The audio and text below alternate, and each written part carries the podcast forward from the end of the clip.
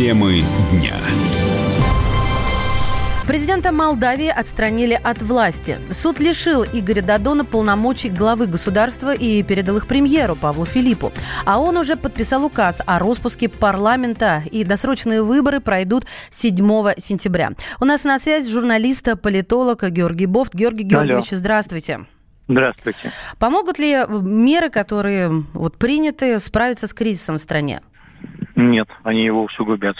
А Раскол что... власти угу. всегда работает на усугубление ситуации в стране, никогда не разрешает никакие экономические кризисы. А что теперь будет э, с Дадоном? Ему вменять будут госизмену или просто отпустят в освояси? Власть Дадона была достаточно слаба и до этого. Много лет он э, не обладал достаточными полномочиями.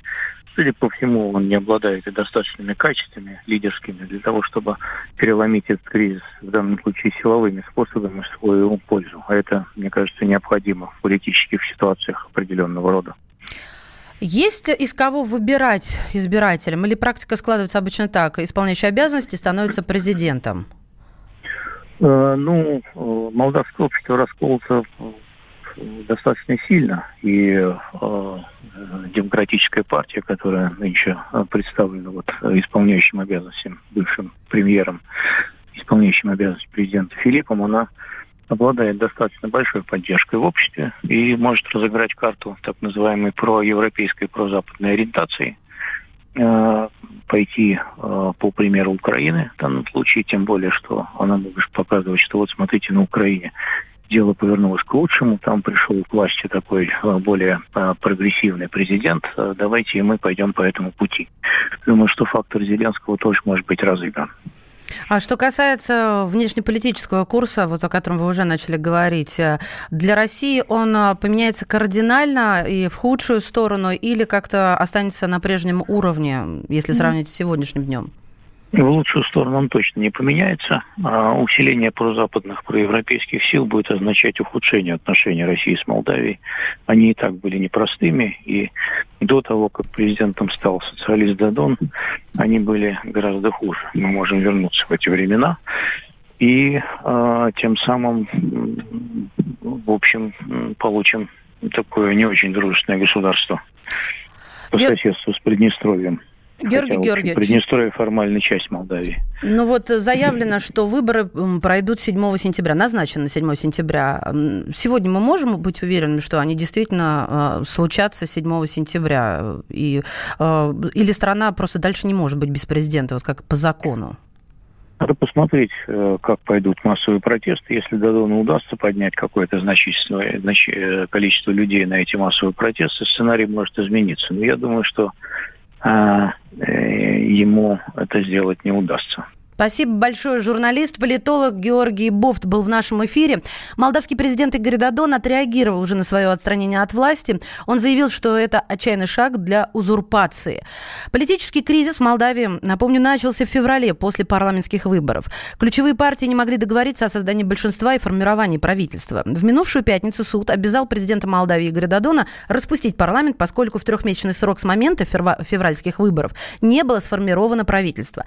Дадон отказался отказался подписать этот указ, посчитав, что он был принят под давлением демократов. Но демократическая партия расценила происходящее как попытку государственного переворота. Эксперты после отравления Баря Алибасова выявили несоответствие упаковки средства КРОТ нормам закона. Выяснилось, что производитель ООО «АМС Медиа» не указал всю необходимую информацию, относящуюся к такому классу опасности товара. Как говорится в сообщении пиар-директора Баря Алибасова Вадима Горжанкина, маркировка товара противоречит и нормам ГОСТа. Об этом говорится еще в заключении от 17 апреля 2019 года. Оно сделано до случая с продюсером «Нана».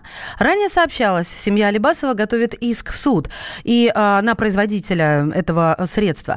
Представитель продюсера Вадима Горожанкина рассказал, что сумма иска пока не определена. По его словам, вина компании в том, что у чистящего средства яркая упаковка, которую можно перепутать с йогуртом. И со слов Лидии Николаевны Федосеева Шукшиной, то есть общая позиция такая. Если бы упаковки такими опасными химикатами, убивающими людей, были бы как-то ну, в особой форме, не такие маркетинговые, красивые, привлекательные, как вот, вот эта упаковка в качестве примера, да, вот крота этого, то, возможно, этой э, ситуации с Барри Каримовичем не было бы, потому что есть сейчас все основания, ну, то есть все-таки все склоняются к такой версии, что все-таки он не с лимонадом, на самом деле, перепутал, а с питьевым йогуртом, потому что, если вы обратите внимание, то вот эта упаковка, она очень сильно похожа на питьевые йогурты. Следовательно, отсутствие э, резкого запаха, то есть тоже, это средство не имеет резкого запаха. Хочется получить компенсацию, да, то есть ее размер пока я еще не, не знаю. Сейчас жизни продюсера Бали Альбасова уже ничто не угрожает. Его сын рассказал, что состояние Барри Каримовича остается тяжелым, но не критичным. В ближайшее время врачи будут наблюдать за своим пациентом, чтобы понять дальнейшую тактику лечения. Не исключена операция, но шансы, что восстановление пройдет без вмешательства, тоже велики. Во вторник Алибасов случайно выпил средство для очистки труб, перепутав его с лимонадом или йогуртом. Продюсера госпитализировали в НИИ Склифосовского с тяжелыми ожогами пищевода, желудка и дыхательных путей. Сейчас он находится в медикаментозном сне. А в Сочи открывается 30-й по счету фестиваль «Кинотавр». Фильмом открытия стала работа режиссера Валерия Тодоровского «Одесса». Это история о журналисте-международнике, который приезжает в город, чтобы оставить сына на лето, но поездка из-за эпидемии холеры затягивается. Актриса Юлия Хамитова, которая сейчас находится на «Кинотавре», назвала фильм, который сейчас больше всего ждут на фестивале. 30-й юбилейный кинотавр уже вызвал мощнейший интерес э, среди кинематографистов уже накануне, потому что 30-й он юбилейный. Он такой один, следующий будет юбилей, может, через 5, может, через 10. Поэтому, конечно, все мои коллеги и артисты, и продюсеры, и кинематографисты прям со вчерашнего дня начали прилетать целыми рейсами. Из-за того, что люди ожидают, это показ картины Кантимира Балагова «Дылда», который получил два специальных приза на Каннском кинофестивале в этом году. Поэтому, конечно, многие пытаются и знают, и хотят попасть именно на этот показ. Ну и, конечно, в этом году конкурсная программа достаточно насыщенная. Также наблюдается, что там есть и дебютанты. В этом году не стали делать э, конкурс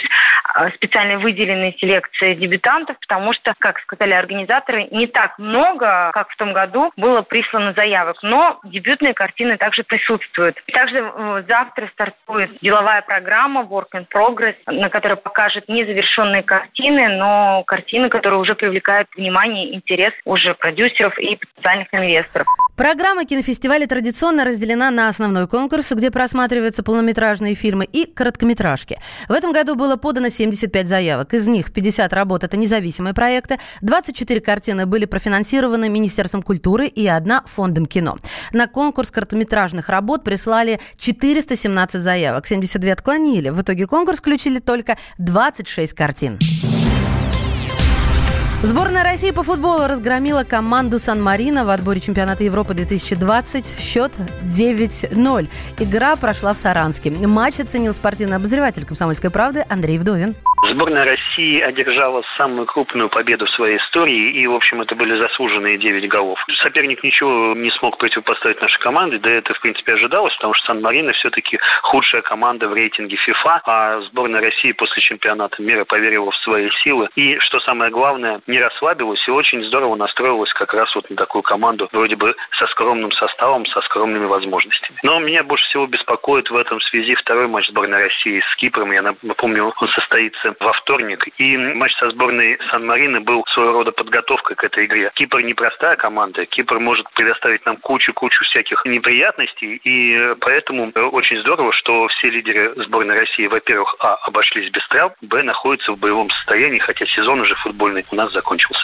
Четырежды ворота соперника поразил Артем Дзюба. Дублем отличился Федор Смолов. По голу забили Федор Кудряшов и Антон Миранчук. И в свои ворота забил защитник сборной Сан-Марина Микеле Чиволи. Эта победа стала самой крупной в истории российской сборной. Следующий матч сборная России проведет в Нижнем Новгороде против команды Кипра 11 июня. За ними Рональду побежит, не устоит на месте Вперед на ловких ногах Когда Марадона на Тверской будет есть студень Зидан на Невском будет пить изо всех посудин. Когда такой праздник, что поют в унисон люди На моих берегах. Все на футбол, на футбол все. Чемпионат мира в наш железной полосе. Все на футбол, на футбол все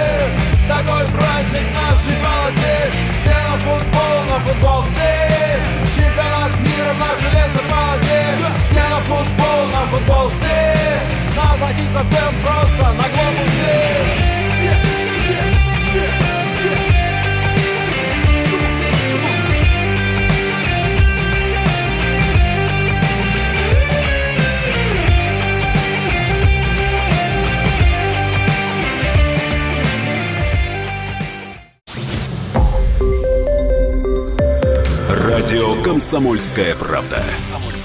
Более сотни городов вещания и многомиллионная аудитория. Екатеринбург 92 и 3 FM. Эм. Кемерово 89 и 8 FM. Эм. Владивосток 90 и 4 FM. Эм. Москва 97 и 2 FM. Слушаем всей страной.